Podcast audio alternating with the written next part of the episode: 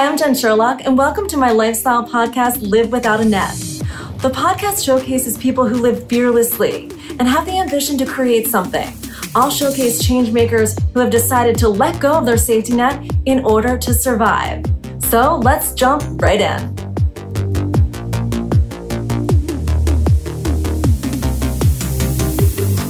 Hi, I'm Jen Sherlock. Welcome to Live Without a Net. And I have a great guest here today. Her name is Jennifer Musser.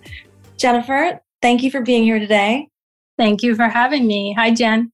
So tell us about your consulting firm. And I loved how you said your grandma always told you growing up, you know, what's meant to be is meant to be. And now here you are with your own company. You're a founder of your own consulting business for both, you know, financial and operational things within companies. And you're doing it all now. So I kind of want to hear about how you got here and how the journey's been. So, my journey started in the big business world. Uh, I did consulting for different companies like PricewaterhouseCoopers, Marsh & McLennan, moved into corporate finance roles. And fast forward to COVID during the pandemic, 2020, I used the time to figure out what was next for Jennifer. Where was I where was I headed and where did I want my career to go? And so long story short, I decided that I wanted to use my big business uh, experience in the finance operations areas and really help small businesses strategize and move forward, especially coming out of COVID with the challenges that they were facing. And I knew I could be useful and help in a, in a way that would be mutually beneficial, meaning I'd feel really satisfied every day waking up and I could help a lot of small businesses out there. That is kind of related to what you mentioned, Jen, about what uh, what you know my grandma told me. So I was close with my uh, my mom's mom growing up, and she used to say to me, um, "Jen, Jennifer, what's meant to be." Will be. And I hear that in my head every day. We'll probably talk more about that later with the entrepreneurial life of just letting things unfold in their time. And uh, definitely the journey's taught me some patience in that regard. And so now I wake up happy to uh, to help clients, and I really look forward to getting out of the bed in the morning. So it's a beautiful thing. I love that. You said there's not one thing that you fear getting up in the morning when we were off camera. So I think that's awesome. I, I can tell in your face you just glow about it. Thank you.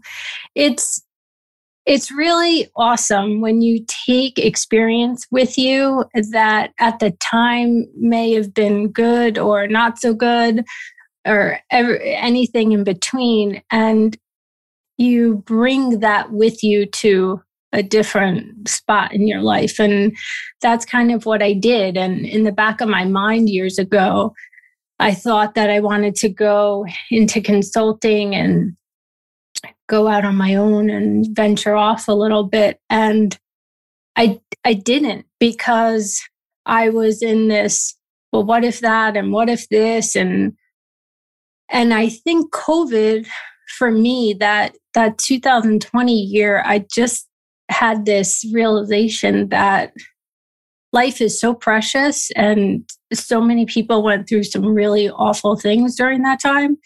But for us who came out of it okay it's it's like what do we learn? What do we do? And and for me i just feel like felt like and i still do I'm done with the what ifs. I just want to live a fulfilled life. And um, sometimes that's saying goodbye to the world you lived in. And for me, that was that whole corporate world. And I said goodbye, but I'm I'm taking aspects of it with me. Yeah. Um, what would you say the biggest learning curve for you going from a, a corporation to what you do now? Gosh, doing everything yourself. Right. Um, in the, we talked a little bit about this before, Jen. In the, in the corporate space, you have various departments and especially if you're at a big company if you, you have you may have a mail room or this or that and when you're out on your own starting starting a company you uh you know if i need stamps I, i'm going to the post office type of thing. So it's it's very different in that regard. And it's also been an education because some days i'm i'm wearing many many different hats. Actually every day right? We talked about that too. And in terms of you know helping people what you do every day so can clients just come to you for like you know one issue or one question and schedule something with you? Or do you book on a retainer basis? How does it work just so any of our listeners can understand? Great question. So when I started out doing this work, I wanted it to be personalized solutions. And by that, I mean if somebody needs help with one aspect, eh, whether it's an hour or a few weeks or whatever, I, I'm there for them. And sometimes that literally is one hour. And then there's other projects that say they need they need a, a project like a business plan or help with a budget or forecasting, and that's more ongoing. But the services I offer are geared toward what they need when they need it and realizing that small businesses don't have an unlimited uh, resource financially to to just hire consultants and spend a ton of money. So I flex with them, and they can come to me and just uh, book a complimentary 30 second exploratory session and talk through their issues. And I've also done those where they get uh, unstuck in in 30 minutes and then it's like you know okay. And i've also gotten referrals from that too. So it's a uh, for anybody out there i've been told don't give free advice. Don't do this. Don't do that. And i say that's not how i roll because i like to give and to give without necessarily wanting or expecting anything in return but I find that it, it has a way of flowing back to you one way or the other. Mm-hmm. That's so true. So how the how the years differ like differentiated between COVID and now? Were you slow when you first started in 2020 and then now, you know, things are back to normal? Or have you always had like a, a steady flow of business and you know, people might have talked to you about the PPP loans or the EIDL loans. Like, I mean, I'm sure that kept you busy just being in the, the financial world itself. Right. So in the beginning, it was slow in the respect of, well, t- uh, three things really COVID, number one. Number two, I was launching. So I was figuring stuff out. So I, because I needed the time for administrative and backbone type things to to launch with a foundation that I felt comfortable with. I wasn't looking to bring in a ton of clients at that time, which worked out well. And then post COVID is um, different in the sense of some of the struggles are still there for small businesses uh, for example, uh, price increases and that sort of stuff. How much do they pass along to their clients? How do they communicate that? That's kind of a hot topic um, coming out of the pandemic. And it also takes some time to develop what kinds of clients you want to attract. So, anybody out there um, trying to figure that out. I'd say um, when you're starting out, I did a lot of trial and error, and that's okay. You kind of need that to know what works and what doesn't work, and who you who your target audience really is. And all the marketing is you right now. Are people just coming to you like word of mouth, or are you doing some advertising? that's a good question. Trial and error. So I did a bunch of advertising and that's been experimental. You know, what sticks, what doesn't stick? Am I am I reaching the ideal uh, client base. And so the marketing I've hired, I'm a consultant who uses consultants to help me. So I've uh, I've received assistance from different marketing folks along the way that have helped me um, like I help other companies. So it's kind of cool in that regard. That's so great. Um, what's your vision for the next, I would say, year to five years? Great question. So, expanding my reach, I started a blog, which is kind of a, a separate journey. I started writing during the pandemic as well.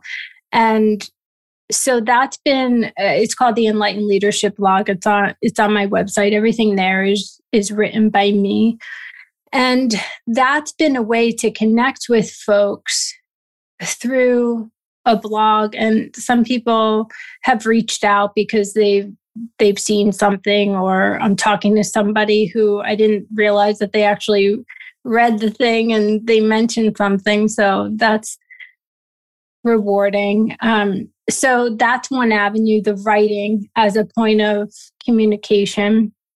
And then I've also been getting more into speaking, which is another avenue. So, really, the next year, uh, actually, forever, uh, my vision is really not to have just one channel of communication. So, by that, I mean there's client facing with my clients, communicating directly with them. And then there's the writing, which is a separate journey the speaking kind of is a separate journey and just reaching as many small businesses as possible. And really, with the blog, it's, or even speaking, it's being useful. So if I'm writing something and putting it out there, I'm putting it out there because I think it can help somebody who reads it.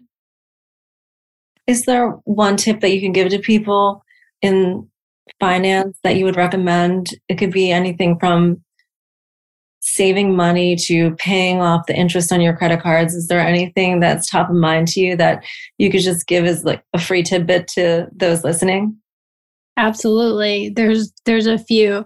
So one with with small businesses or really anybody is uh, subscription. So if it's a monthly uh, cost if it if you're actually using it that's great but if you're carrying a cost that you're not using you may want to pay attention more to how often you use it and what your return on that investment is because that could be easy money to redirect into your your cash flow or to spend on something else the other thing is scaling slowly so I've seen this. And by, by that, I mean, just because we throw, you throw money at something doesn't mean it's going to be successful or that it's going to give you a return on that investment. So I've seen folks throw money at marketing or ads and I've thrown money at ads so I'm speaking based on that experience too but what is what's your goal and are you approaching it the best way you can and um, also growing i uh, back to the scale with staffing i've seen business owners hire hire hire but they may not be putting the right person in the right role and then they end up with all these people and they're not accomplishing what they're really needing.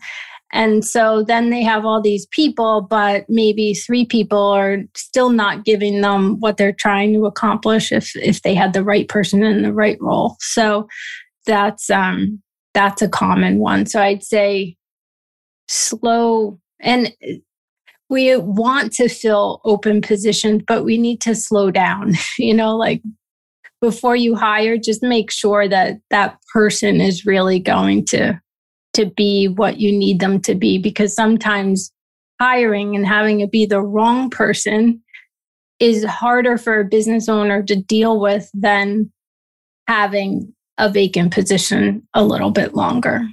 Okay, what tips do you think it takes or skill set for someone to be an entrepreneur? Definitely creativity and courage. Courage, of course, because you're embarking on something where you're on a path uh, that's your own. And then confidence to go down that path and hold your head up high. Resilience is a is a big one and we're far more resilient than we realize and entrepreneurship brings that brings that out um, time management of course because procrastination can really hurt you as a business owner. And people skills of course because you're the face of your business and you're out and about more than you may have been in your previous careers. And I think patience, definitely patience. I think I mentioned uh, my own journey with patience a little while ago, but yes, patience is very important because it takes takes slow and steady and time for things to unfold as they need to. Mm-hmm.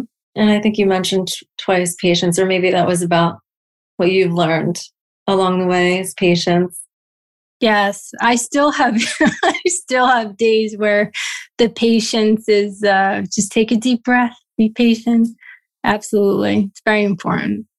So Jennifer, I think a lot of people's biggest fear in becoming an entrepreneur is fear itself that they're really scared of letting go and you know doing the thing they love what do you recommend i you know previously we were talking you know it's something that excites you it's kind of empowering these entrepreneurs? Yes, absolutely. I say let yourself go and take that leap of faith. And to take that leap of faith, you really have to believe in yourself and your strengths and your ability to figure stuff out as you go. And I was a risk averse person, partially because I was in uh, my career, I was helping mitigate risk through my work in the in the corporate world and in the in the global consulting space. And so that was embedded in me and i had some overcoming to do in that regard. But once you get to the other side and you just let yourself go it's it, the the freedom that comes in the in the feeling of letting yourself go is is so rewarding. Even in the hardest moments of having your own business it's it's a freedom like you may not have felt before in a really really good way. Hmm that's exciting. Have you gotten anyone to take the risk? No. No. I I have friends who are in different different fields than me, but I will say that when I told folks what I was doing and what I was embarking on, some of them, I mean, you get the whole congratulations thing, but some of their reactions were like, You're doing what? what do you mean you're not? Because I think people just thought that I was, I'd stay in the, in the environment that I was in. And, and I ended up going into a, a different world of business ownership on my own. And I think they were surprised about that, but I haven't convinced anybody else to join me yet. Yeah, there will be one eventually, and then one yes. more. Thank you. I hope that you convince people to jump to the other side. I always go well. It is hard, especially if they're risk averse, like you were saying, and comfortable with their corporate job. But on the other side, there's a lot of financial freedom, and that's the best part. Yes, absolutely. And I, I say uh, to anybody out there thinking about it, buckle your seatbelt because it's a really, really wild ride and believe in yourself. And also, be gentle with yourself. So you have to hold yourself accountable because there's nobody um, really telling you what to do when you're the um, the business owner. Um, but you need to be gentle with yourself because uh, you just need that time to breathe and and uh, not work seven days a week and that sort of thing, which is very easy to get all consumed when when you're operating your own business. So true. Thanks so much, Jennifer. I think I forgot on the beginning of the show to say the name of your company, JMLA Consulting. And I know I follow you on Instagram and soon to be on Facebook. And I just want everyone to know your social media sites, your blog site, your website, you know, just how can they get a hold of you? Instagram is JLMA Consulting. The blog, the Enlightened Leadership blog, is on my website, jlmaconsulting.com. And you could also find me on LinkedIn, Jennifer L. Musser on LinkedIn. The company page is also there too. Okay. Well, I hope everyone connects with you, and we'll definitely post this all over our social handles, including LinkedIn. But thank you so much for kind of getting outside your comfort zone today and explaining your journeys from the corporate world to entrepreneurship. Thank you, Jen. This is great that you share folks' stories eh, because we can all kind of help each other live more without a net, as you say, and learn from each other. It's really great that you do this. And it all comes down to relationships at the end of the day. I really think it comes down to relationships and then authenticity. I think if you're genuine, people can see that. So, yeah, really, those two things, honestly, because people can see if if you really care about whether it's your job or whether just living day to day life and being a good person. So, absolutely, it shows. Totally shows. It does. Thank you. I hope you have a happy holiday season, and I really appreciate this. Thank you, Jen. Well, that's it for now. Thanks everyone for joining us. Please reach out to me so I can feature you on my show. I do respond to everyone. You can find me on my Instagram at Jennifer Sherlock or my business Instagram at Jennacom. And check out our new website coming soon, livewithoutanet.com. Thanks again, and I look forward to taking risks with you.